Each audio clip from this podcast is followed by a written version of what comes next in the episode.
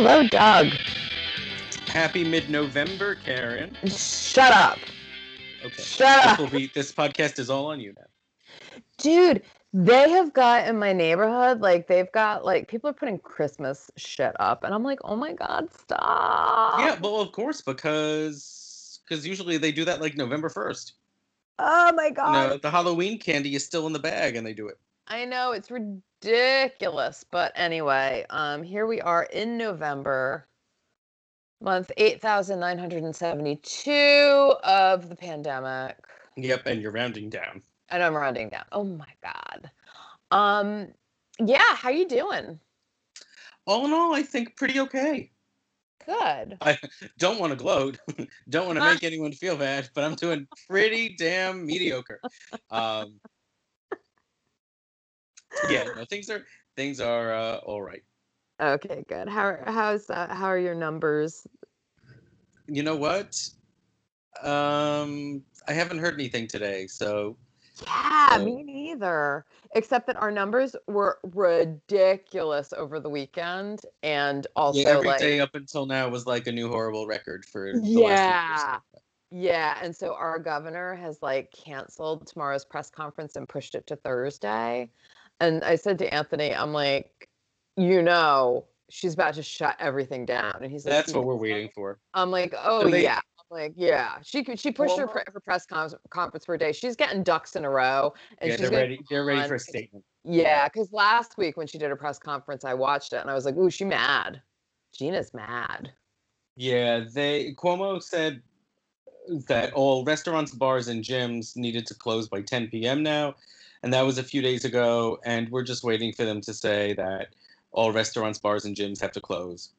Um, Yeah. my fiance has this theory that they're not going to bother doing anything between Thanksgiving and Christmas and the New Year, and then right after January, she expects another lockdown because as everyone keeps being complacent and disobeying and numbers spike, like don't even it's like almost don't even bother enforcing new rules that you can't enforce because everyone's just going to be like I want to see my family for the holidays. I want to travel for the holidays. So she thinks that come like January 1st, that's when they'll do something. Interesting, because I have I'm feeling like the total opposite. Like I have a feeling by this weekend, so many governors are gonna co- come out and be like, lock everything down. We're done, and The then truth and that way it'll just kind of fuck should. everyone's holiday. You know what I mean? Like they'll try it be- because they can't stop people from like doing shit in their own homes. Like you just can't do that. But you know they can. They can, but if you say stay confined to your house because that's all that's open, and you can't go out then you can't go out to the gym let's say for Mhm, example after mhm. you've sort of been at the family gathering of 80 people you can't go to the gym then and po- potentially infect somebody because the gym is closed down do you know what i mean Right. It's just shitty that that's what they have to do because people just can't exercise enough restraint or adapt. Like I'm not saying that it's I'm not saying that it's the best thing that for that it's the easiest thing or that it's preferable. I'm just just saying like sometimes bad things happen and you have to adapt. that's exactly it i think the people that are like i'm not wearing a mask it's like oh my god you're such a snowflake Yeah. like, but is it I mean, is it really just the snowflakes? well i'm saying if you if you're like complaining about wearing a mask you're a snowflake no matter Oh, what you see what oh, I oh, okay. Yeah, Like I'm not saying, yeah, like no, I'm saying if you're, I'm, I'm sorry, you're probably big burly Trump man, and you think you're a tough guy, but really, if you're complaining about wearing a mask, you're a pussy. yeah, that's what we're really saying. That's what we're saying. That's what we're saying. Um, yeah. So it's just, um, it's just ridiculous, and and yeah, nobody's listening. I, um, you know, no, I I, the podcast. what? Nobody's listening to Nobody's podcast. listening. I thought you meant to this podcast. ah, fuck it. Nobody's listening. Fuck it. This is the best source of political commentary there is. And we're talking about Melrose Place, God damn it. no, it's all it's all a big smokescreen. it's all a big smokescreen for our liberal ways, our commie ways. All right, guys, we'll shut up. We're going to talk about All right. season five, episode 17, Better Homes and Condos. Can And you boy, did believe it? we get a Episode better home. seventeen. Yeah, episode 17.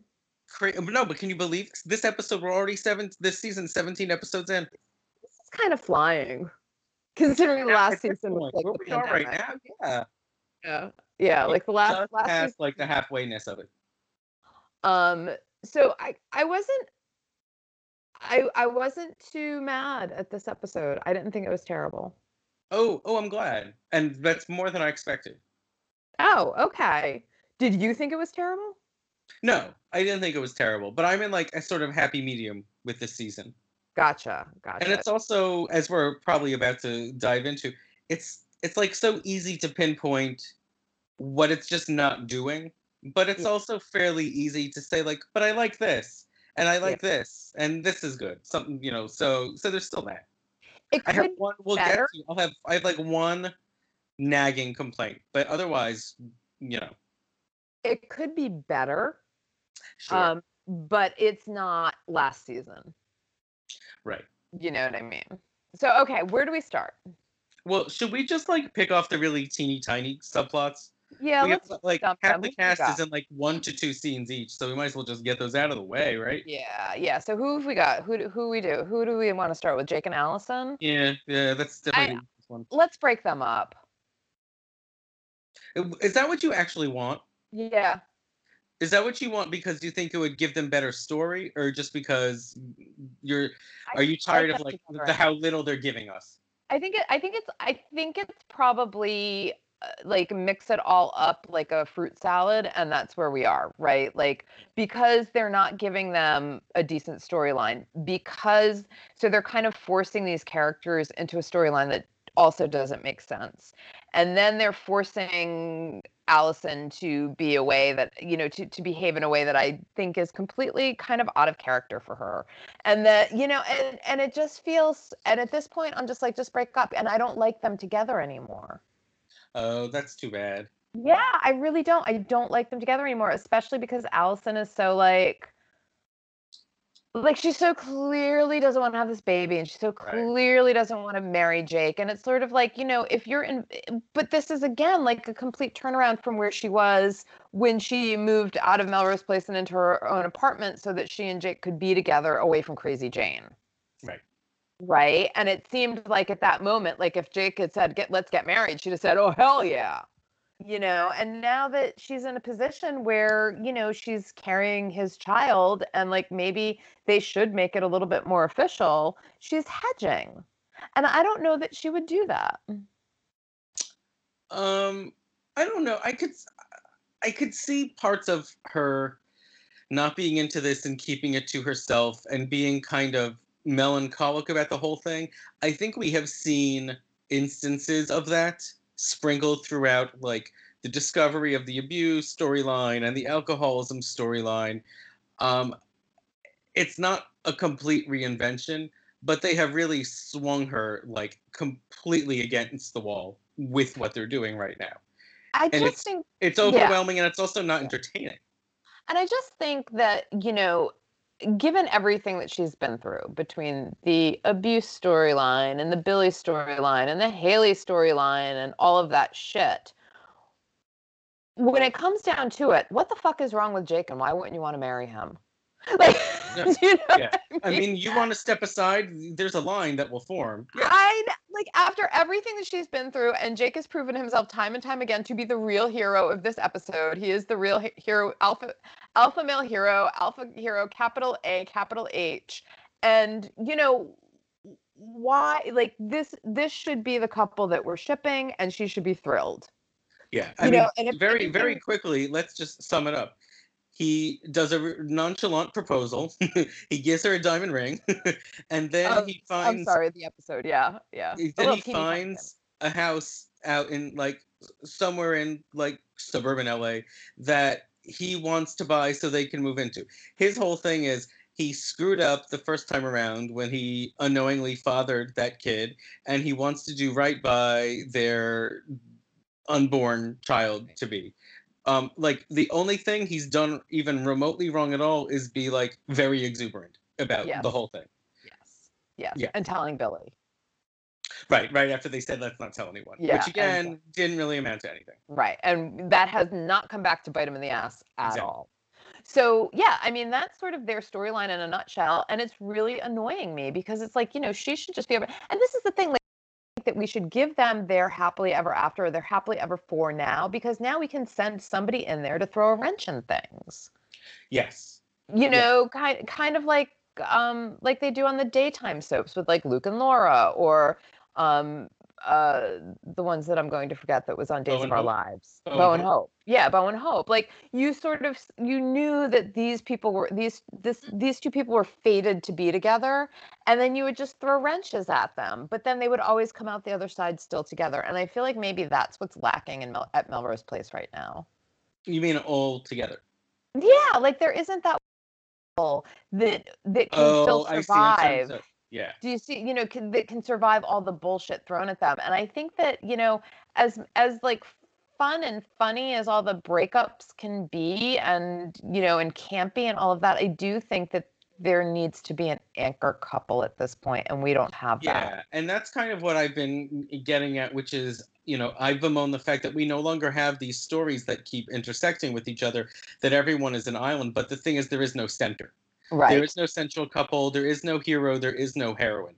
Right. It keeps. There are people that we like, and then those loyalties shift. Like maybe we like Peter for a while, and then we dislike him, and then we like him again. But we're not actively, constantly rooting for him to be together with anyone and succeed. We're not feeling that way about Jake. We're not feeling that way about Michael. We're not feeling that way about Allison. We're not even feeling that way about Amanda. I mean, hell, if Sam could just like step up and be awesome at this point, I'd take it. I'd be like, okay, fine you're our new heroine. Spoiler We'd alert, that's never gonna Sam. happen. It's never gonna happen. We'd settle for Sam. Um, um, but that's basically it for Jake and Allison, right? Like, and they're yeah. so. I mean, they think they had two scenes in four segments. They yeah. like they're so shunted aside. Just because I know a bit more about the back half of the season, what happens, I'm not. I'm gonna reserve like my big take on it until we get to the very end of season five. But I am agreeing with everything you've said. Okay, good. Well, let's move on. Are we going to Kyle and um and Taylor? And Taylor, yeah.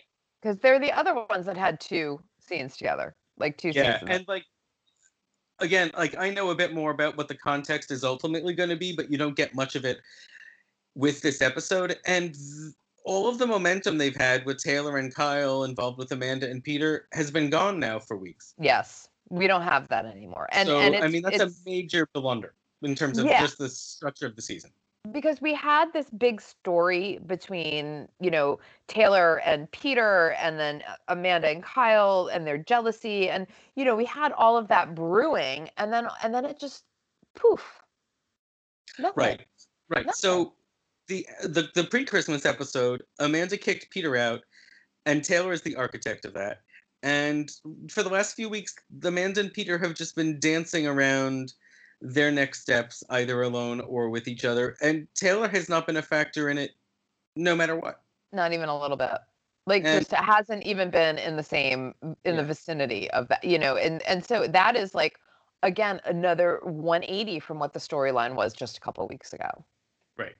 The, and well, that was pretty clearly the Amanda Peter rupture was our big story for the first half of the season. And now we've had nothing of it, which has led the Michael, Megan, Kimberly stuff to become our big central story right now. So we'll get to that because that's kind of how we begin and end the episode. But let's right. just to just to with uh, Kyle and Taylor. So Kyle has a friend named Nick from the military who surprises him by coming to town and invites himself to stay with Kyle and Taylor. And Taylor hates him, and he seems to be on to Taylor's nonsense and this is the thing, right? We have absolutely here comes this dude. We don't know who he is. And then like there's very little backstory. There's just enough for us to like sort of get what you're saying, you know what I mean? But but all of a sudden we're we're getting thrown this new storyline when we haven't resolved the ones that existed That's exactly before. Right. That's exactly right. We're still mm. like, wait a minute, but what about X and Y and Z? And they're like, well, here's Nick. Yeah, and what does Nick have to do with anything? And that so I was I was actually actively annoyed by this storyline. Yeah, it would have been more annoying had they even had more screen time, but they had such little screen time, which is, you know, problem unto itself. Right. But yeah, there's you know, there's two scenes, and the first scene is when Nick kind of comes and surprises Kyle, and for a second we don't know what's going on and who this guy is, and then we find out, oh, he's Kyle's friend, apparently one of his best friends, so he's okay. And then there's a scene of the two of them basically both letting their like inner Stanley Kowalski's out, you know, drinking and arm wrestling around the table in the apartment, you know, which I guess makes Taylor Blanche Dubois. I don't know. I don't know. I don't Um, know. But, I don't made taylor not happy. Compared Rinna to uh, uh, Tennessee Williams' character, but there you are. Yeah, and I mean, I guess I guess we should say they were buds in the military, and so there was like, you know, it, there's a whole. I guess Kyle was in Desert Storm, which I thought was kind of interesting. You know. Yeah. Um, Which at Uh, that point would have been like six, seven years prior. yeah, yeah. So it, yeah, and which would have made sense. Like, yeah, he would have Yeah. been he would have been there. So But uh, it's something I don't remember that we knew much about anyway. Yeah. Yeah. And and then at the very end of that sort of the second scene, the only you know, of scene two of two, um, there there's a moment between uh Taylor and this new Mhm. guy, Nick, where she's holding a broken bottle and he like takes a step to her and she like sort of kind of uh, almost slashes at him with the bottle and it's like very menacing. And you wonder Yeah, what the and- fuck this is But in, but until we know the background of why she might feel so affronted, yeah. it's just weird. It Yeah. just feels random. Yeah, the whole thing was really strange. Yeah. All right, so we have another strange storyline going on. Yeah. And so guess what? What? Matt's in here and doesn't have any storyline at all. No, but he's We like a of Matt. doctor. But yeah, he's we like get a, one scene of he's like a full-fledged doctor Yeah, now. Though. How did yeah. that happen? uh, he's on the best accelerated program, especially for someone who had to take time off for addiction. It's amazing. Um, oh, yeah, and so I, we'll get I we'll get to Matt. I just did want to say, and I meant to say it um, when you brought up uh, the Jake story, you know, Jake and Allison storyline, and Jake talking about how he blew it with his first kid. Mhm. I was like, kind of like, way to go, Melrose Place writers! You pulled out the Bible. You remember remembered your Jake's history. already Yeah. dad. so I just want to point that out that they actually It's did not the tiniest history. victories. Yes. Yeah, yeah, small victory, small small victory. Um, but yeah, so Matt is like a full fledged doctor at this point. Right. So Where are we going now? we've got three stories left. Do we want to do? Should we do the big one, which is the the Michael Kimberly stuff? Um, Do you want to save that? Because we can do Sid. oh, let's do Sid. I'm always Let's happy. do Sid, and it touches obviously on Sam and Billy. Yeah. Um, okay, so here's the thing. I am not a lawyer. I'm not in real estate. I don't know everything about landlord tenant law, but I know there's some fun, fuzzy, head scratching stuff going on in this episode involving leases. Once again, we're putting a call out for the lawyers. yeah, I don't think we heard from anyone last week. No, we didn't. So clearly, if you're an attorney, you have better things to do than listen to the Mel- Melrose Place podcast. so um, Sid kind of barges into what was formerly Jane's, yet is now Sam's apartment, and basically says, "I'm moving in, and you have. I'm giving you a week to get out."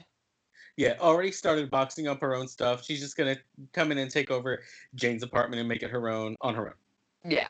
Yeah, which I mean, you know, why? That was that was sort of my immediate question. Like, she has her own place, she has her own apartment. Why does she need to move into Jane's apartment? Uh, I mean, she says one thing eventually about Yeah. how it's just so much nicer Jane's was than her old one, and it's like, well, I mean, why? Because Jane had some tchotchkes there. We still haven't figured out if it's a one bed or a two bedroom, right? No, we still don't know. We still have no idea. We still don't know if Sam sleeps in a drawer or on the floor. right. Which I mean, was- or yeah, the cupboard That- under the stairs. Yeah, it was kind of Dr. Susie for a minute. we have absolutely no idea.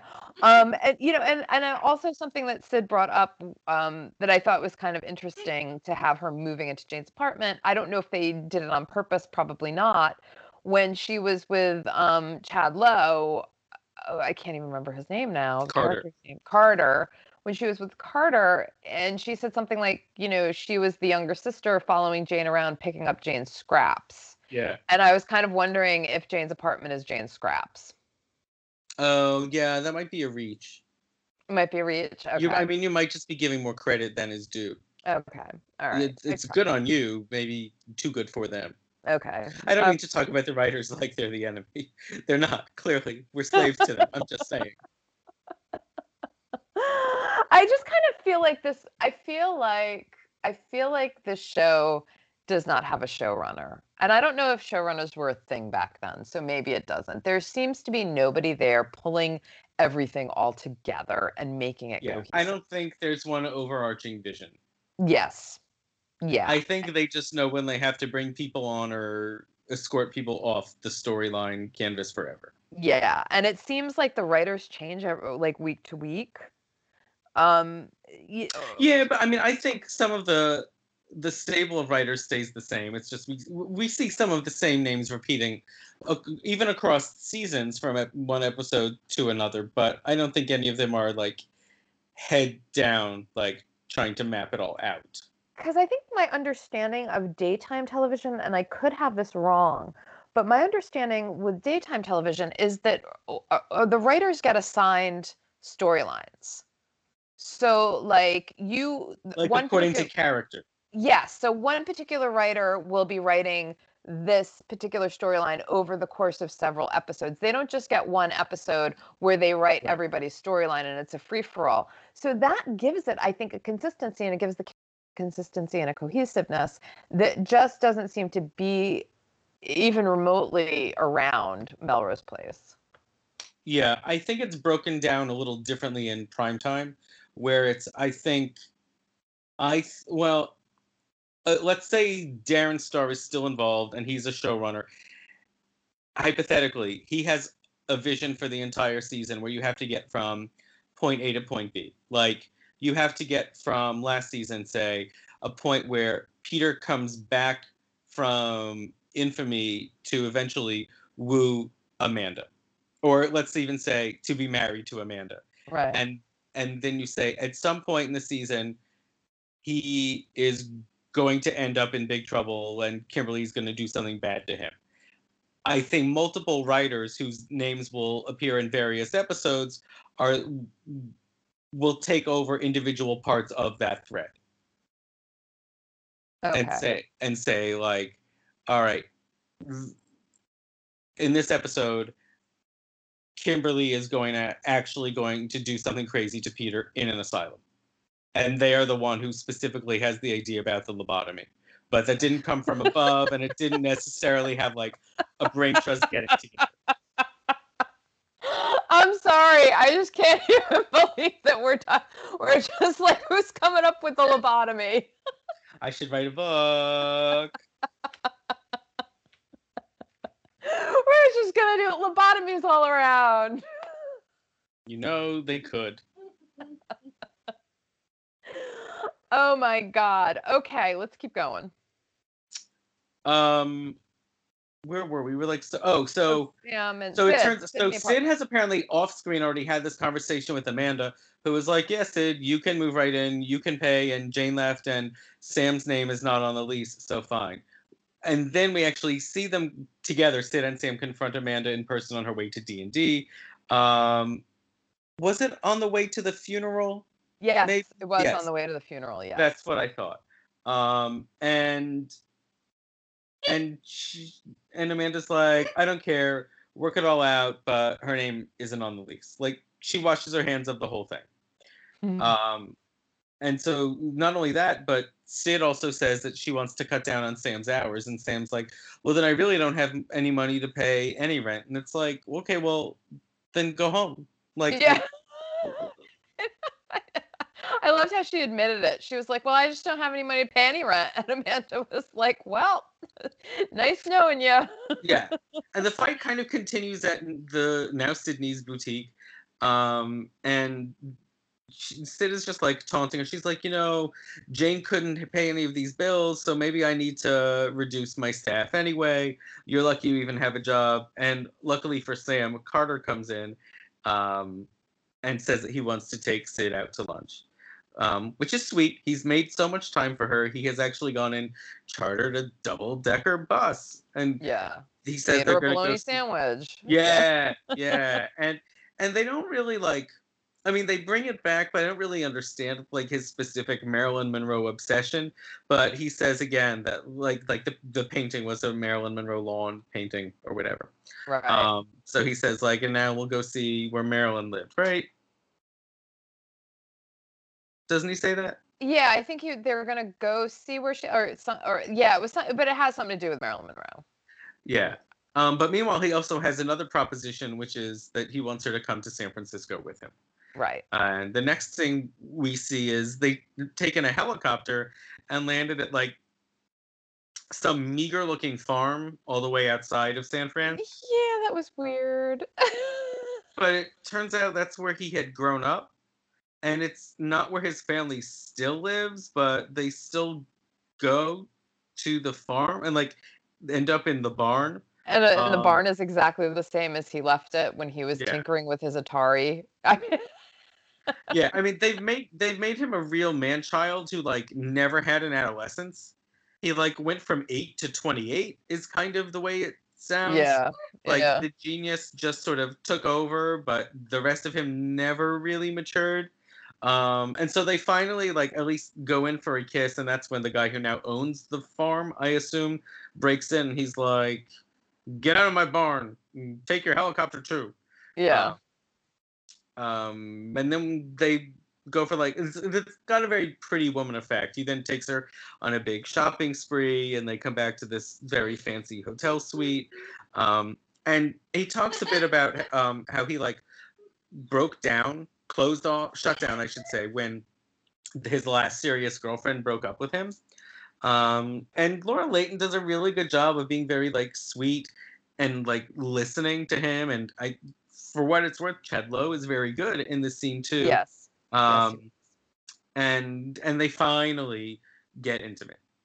And so then the next morning we see her come out of the bedroom in her robe at 6 a.m. and like she has now somehow unblocked whatever creativity had been blocked for him to update work on the next game that he's trying to do so he's like completely laser focused and obsessed on finishing this game he can barely even hear her and he's like we have to get back to la right now um because i can keep working and so that basically cuts their their trip short she says something like okay if i call now we can change our reservation and get the first plane out and he barely even acknowledges her Yeah. business. and it's Yeah. really it's a shame Yeah, it kind of made me sad. Like, like it was going so well for Sid, and shit never goes well for Sid, you Right. know. And and so I was kind of like, oh, this is really great. And then it was uh, that sort of disappointment.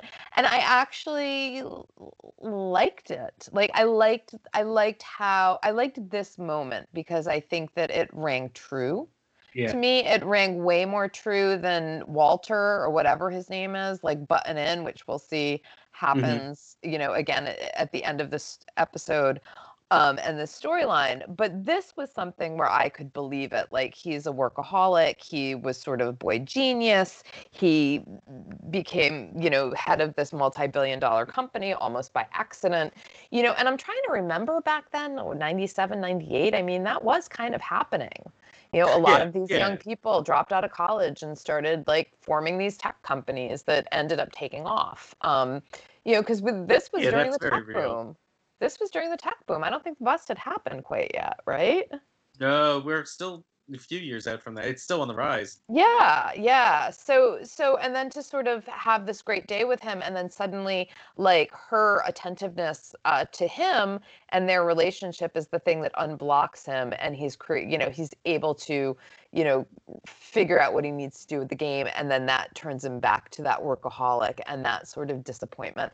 I actually really liked it and like you said i think that both our actors did a really great job playing it and it definitely ties into what we were saying about sid's evolution. Her again she's mature. She genuinely likes this guy. It's not about the money. She's not trying to use him in any way.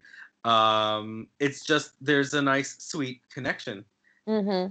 And and the connection now already seems to be you know like fraying.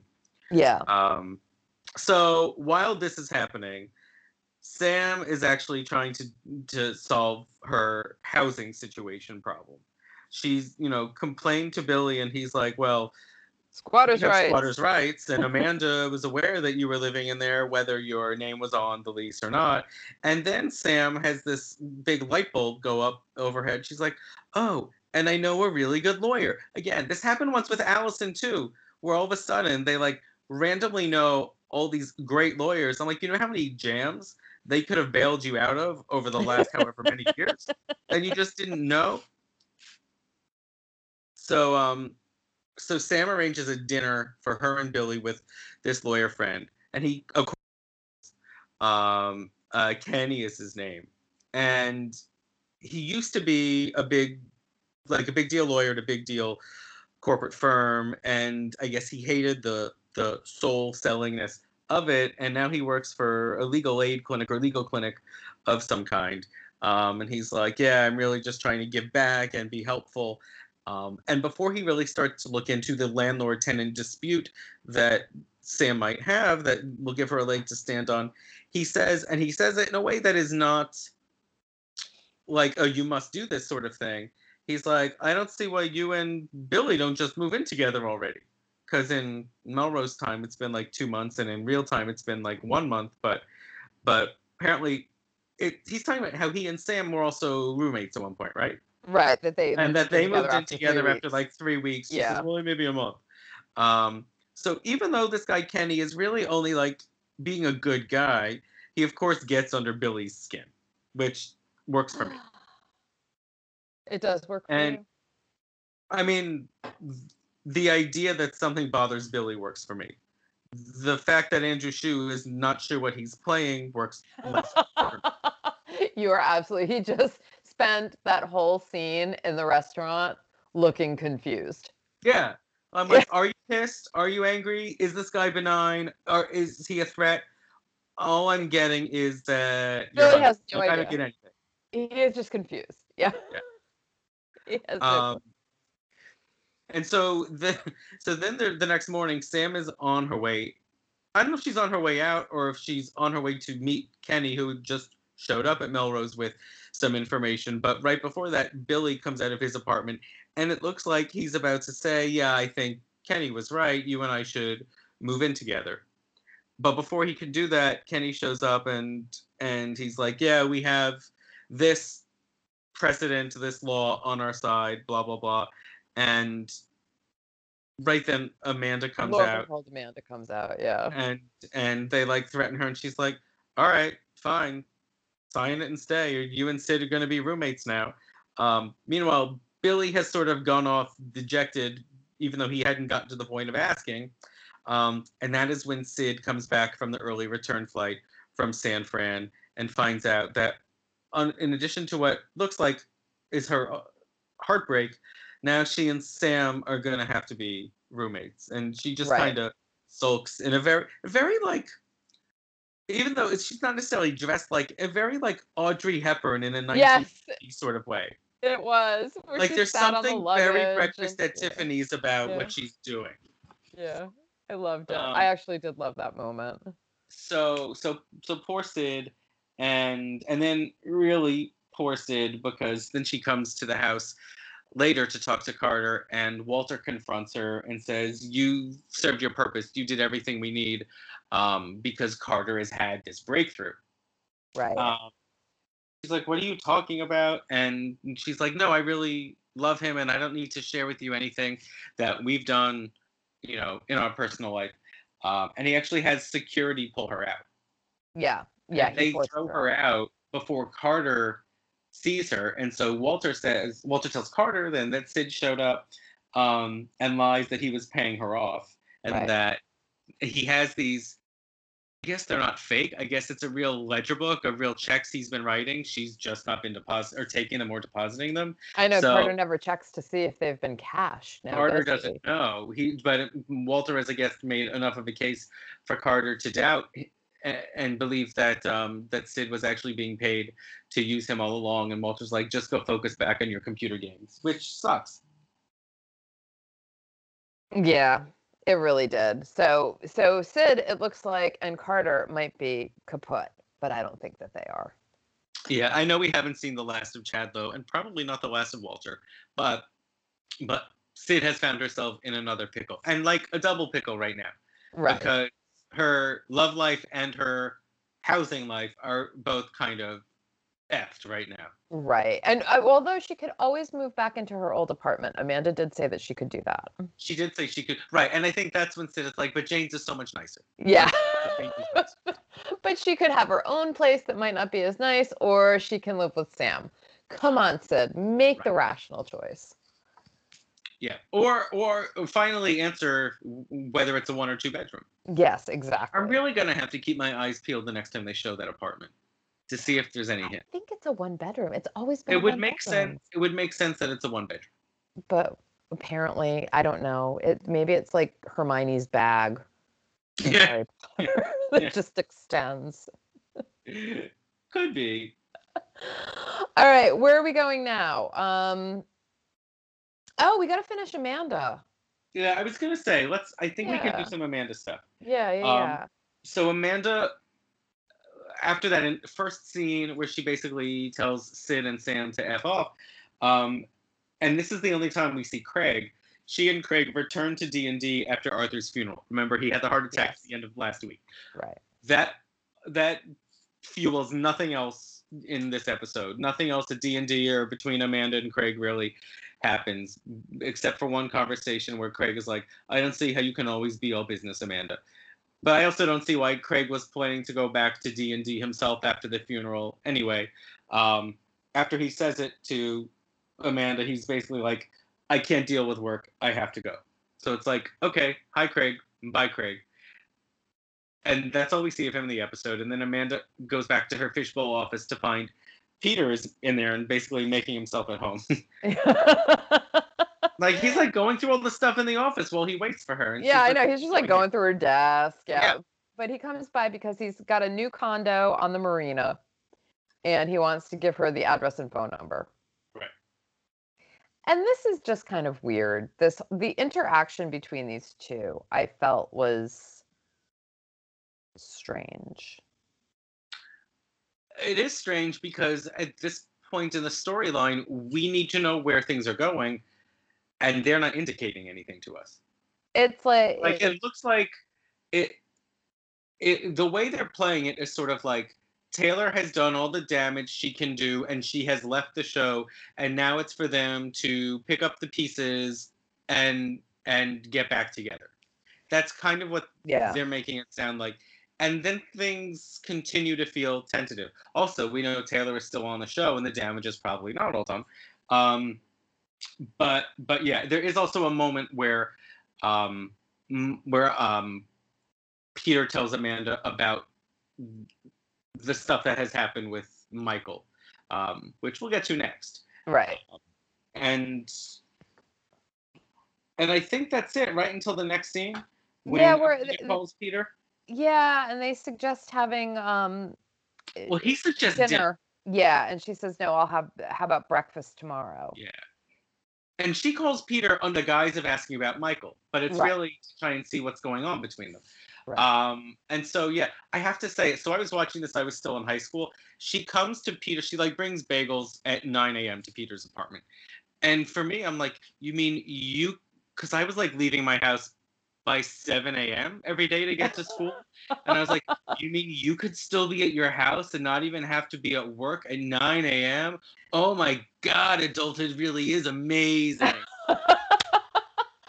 My god, it's so funny that you mentioned that because actually when I found out like I thought it was Saturday. You know what I mean? Like I was like, oh, it must be Saturday. Come by for breakfast at 9 a.m. because when when she comes in in her business suit and she's like, oh, I gotta get to the office. I can't stay long. I'm like, it's nine o'clock in the morning. What the hell are you doing? Get to work. Yeah, it's like you're pulling Allison Parker hours now. Right, exactly. I'm like, you're totally pull, pulling an Allison. You need to get back to work. And then and then she does. She just kind of like leaves Peter there with the bagels. Yeah, we don't see the meat. No, But we don't, do don't see- even but open we it. do see the apartment, which is like I think very nice. And Peter's like, I hate it. The furniture's rented. It's so personal. And I'm like, well, I'll move in. I know. I was like, I see nothing wrong with this apartment. And that's great basically it. They talk for like 12 seconds, and and even though no one says anything wrong, Amanda just shuts down. She's like, "Well, I have to go to work now, so bye." Yeah, that I, it was just weird because there was no reason for her to have that reaction. But whatever. whatever. Yeah. Whatever. And that's it for the Amanda Peter stuff. Yeah, because we this had a lot of Michael Kimberly. You yeah, know. this is the third episode we've had since she kicked him out and changed the locks. Atticus Taylor. So we haven't picked up on any of that. The only the only change that's happened is he's got his mojo back and he's in all sorts of surgeries, including one with one of our other main players. So so we left off last week where Michael and Megan were driving in the rain to stop Kimberly from driving off the road. And of course, the cars crashed. So we pick up there. Michael's car is the one that does a few somersaults in the air and then lands upside down. Uh, yeah, I believe so. Yeah. And of course, Kimberly is unscathed. So yes, and so is Megan. Well, she's got a cut on her head. She's got a bruise. Yeah, um, both of, both of the women are fine, but Michael is seriously hurt, and Kimberly rescues him. She pulls him out, gives him CPR until the ambulance can come. Um, and then we see them in the hospital. Uh, Peter is is already like walking Matt and Michael in on the gurney, and that's when Matt's like, "Oh my God, Michael! Yeah, it's something like he got the call that Michael was there, and the two of them end up in the OR with Michael, right? Yeah, like Matt's been a doctor for fifty years and but you know what I loved about this sort of moment with like Peter being the attending physician and I guess Matt being like second in command, I have no idea, is that Peter was sort of like, okay, he's supposed to like Michael. We're supposed to believe that like Kimberly had to give him CPR because he wasn't breathing at the accident scene. Like he, he didn't have a heartbeat or he he didn't have breathe or something like that because she's panicking. Don't die on me, Michael. And they're like dragging him in, and it's a big emergency, and lots of people around him. And Peter is just like, ah, there's nothing wrong with him. He'll yeah. be fine. Yeah. And meanwhile, you know, eh, um, Megan and Kimberly are sort of standing outside the OR, like biting their nails, like he's not going to make it, is he? And Peter's like, ugh, nothing wrong with him. He'll be up yeah. in a few days. Like he's just so nonchalant about it. Even when they go into the back into the emergency room because he like flatlines, yeah, he's like, nah, he'll be fine. He'll be back to work next week. Yeah. Yeah, Peter the whole time is is very nonchalant about it. Oh, I lied because Kimberly does have a broken arm. It's not that she's unscathed. It's just not that there was anything life threatening. Oh, I didn't realize her arm was broken through this it's whole. In, or it's in a sling, right? Through this whole episode, I don't even recall her arm being in a sling or anything. But okay, I'll, I'll believe you. I believe you.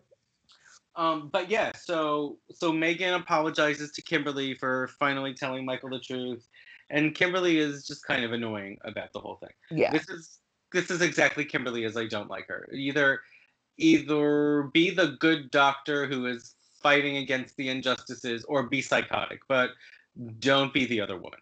Don't don't yeah. be yeah, don't scheme like that. That's not a good look on you. Others maybe, but not you. But yes, so Michael during surgery has internal bleeding and does appear to flatline, and then he has a vision or a oh, version of seeing the light in the dream. tunnel. Um, and this might be the nadir of this whole storyline. I'm not sure. But essentially, in the dream, Michael is caught between heaven and hell. So he is walking into Melrose, and it's like a very, it's really like, uh, you won't remember this, but if anyone listening has ever watched the sequel to Poltergeist, Poltergeist 2, The Other Side, at the end, they're basically in this odd limbo, and it's shot very weird with odd noises and and and so like we've got like this like patchy lighting work going on and kimberly is coming up from the pool and it's all red lighting. And then megan comes behind michael like an angel. So it's essentially is kimberly going to pull michael down to uh to hell or is megan going to pull michael up? Not really to heaven but just to stay in the land of the living. Right. And it's like you know, Kimberly is like it's red and gauzy.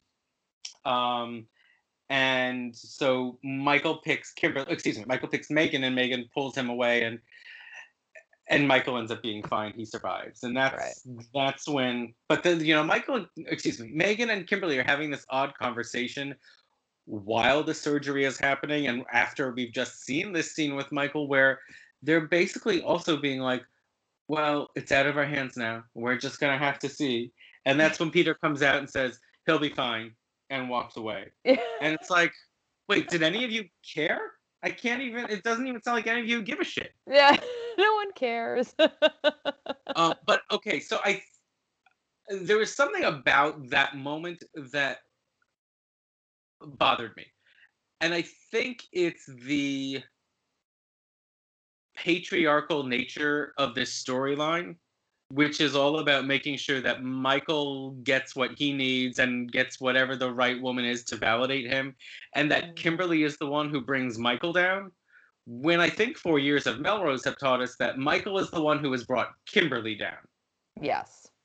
Th- like, this should not be about Michael surviving and thriving and, you know, being validated.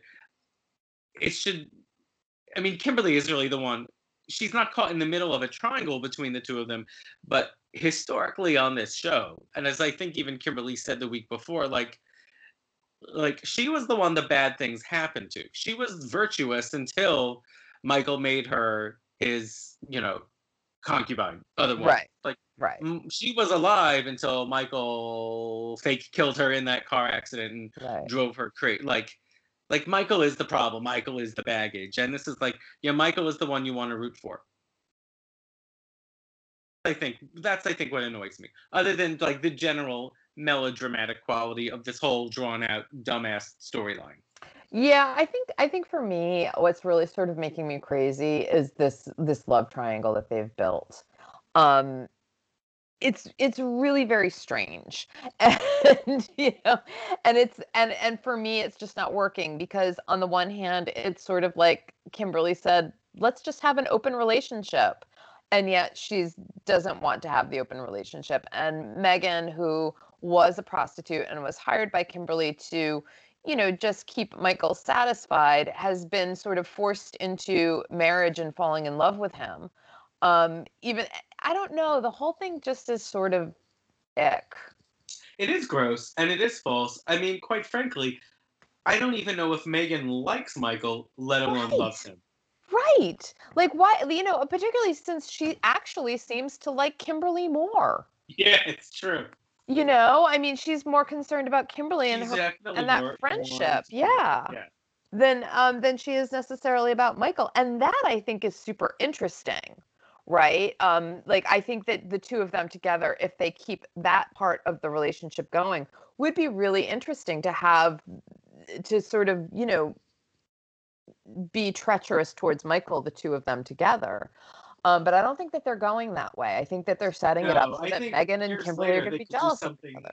Yeah, much more interesting there. Yeah, and I because I kind of like the idea of Megan and Kimberly teaming up to sort of like drag, you know, drag Michael and I, and that's not happening. No, and that I mean that would be such a long time in coming anyway. But but no, I don't think that's where they're going at all. Um, and it's not really interesting the rest of the episode. So Michael wakes up and and Megan apologizes to him for having lied about everything, including how he knows her, and he doesn't really seem very affected by the truth being out it's not like he's like, well, now I can't be married to you. Um, and then Peter comes in, examines Michael. He's like, uh, I want you seeing our patients next Monday. And he's like, next Monday? And he's like, yeah, you're fine. Um, there's a nice moment, though, as Peter leaves, where Michael goes, Peter, thank you. And Peter's like, it was nothing. And it's actually a very sweet friend moment. Yeah. Guys. Yeah. Um, and then Kimberly comes in and ruins it. Um, and then, then Kimberly and Michael even have like a nice, calm moment. They have like a nice conversation, but it's just so then Kimberly can hug Michael in the hospital bed, and Megan can come in with flowers and see them embrace and kind of be a little bit like what's going on. Right.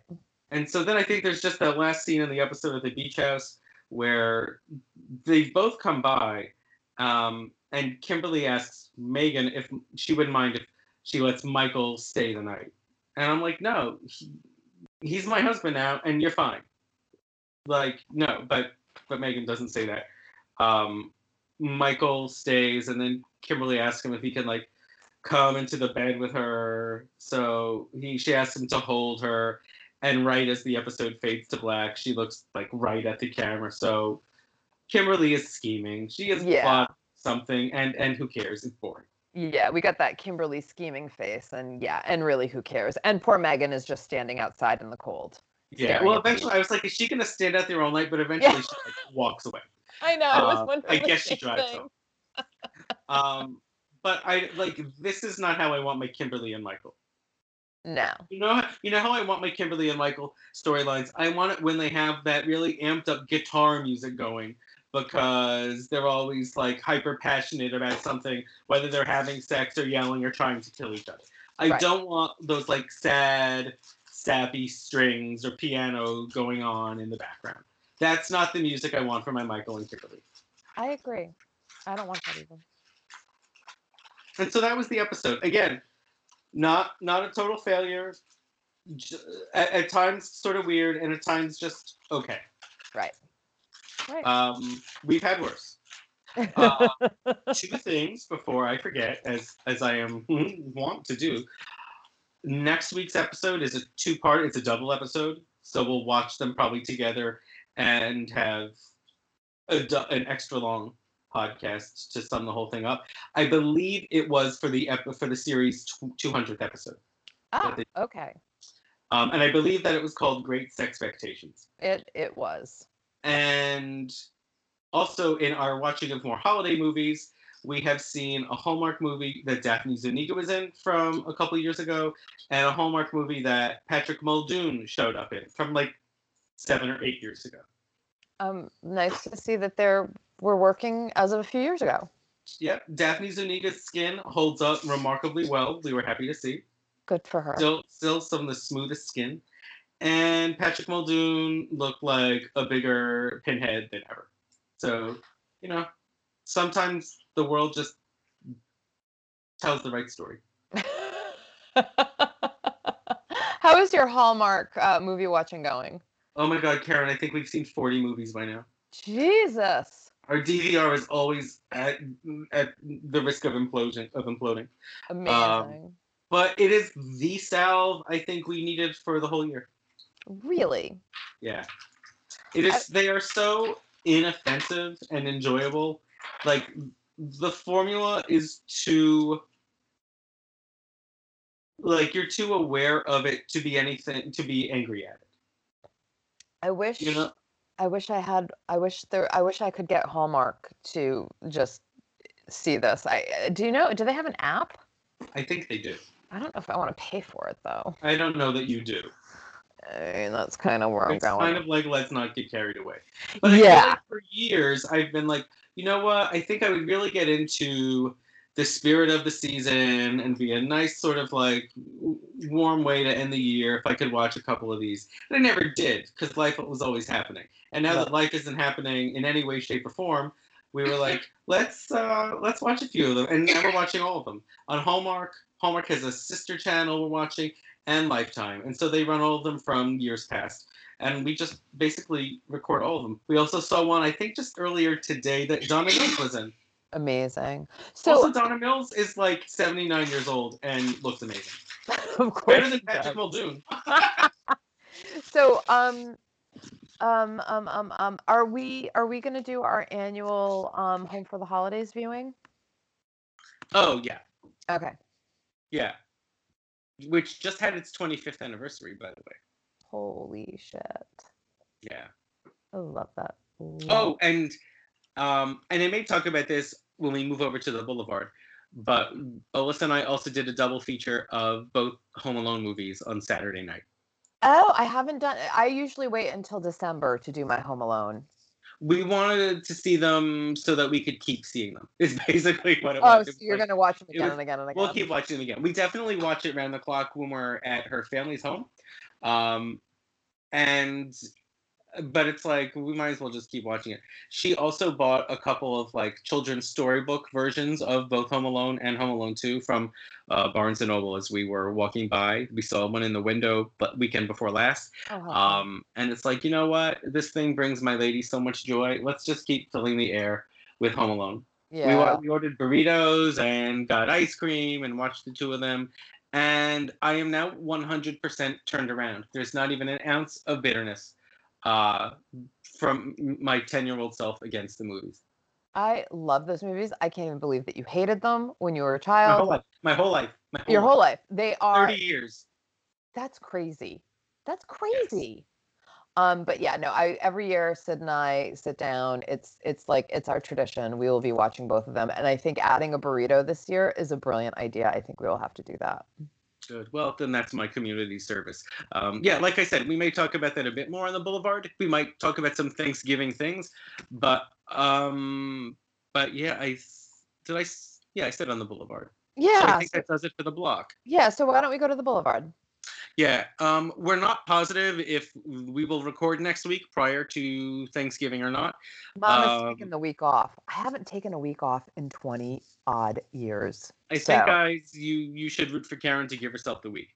Um, uh, so I'm just saying that to our listeners. Uh, if if you don't hear from us again until afterward, have a lovely, safe, extra emphasis on safe this year holiday, and find the things you have to be thankful for. Yeah, have a COVID free holiday.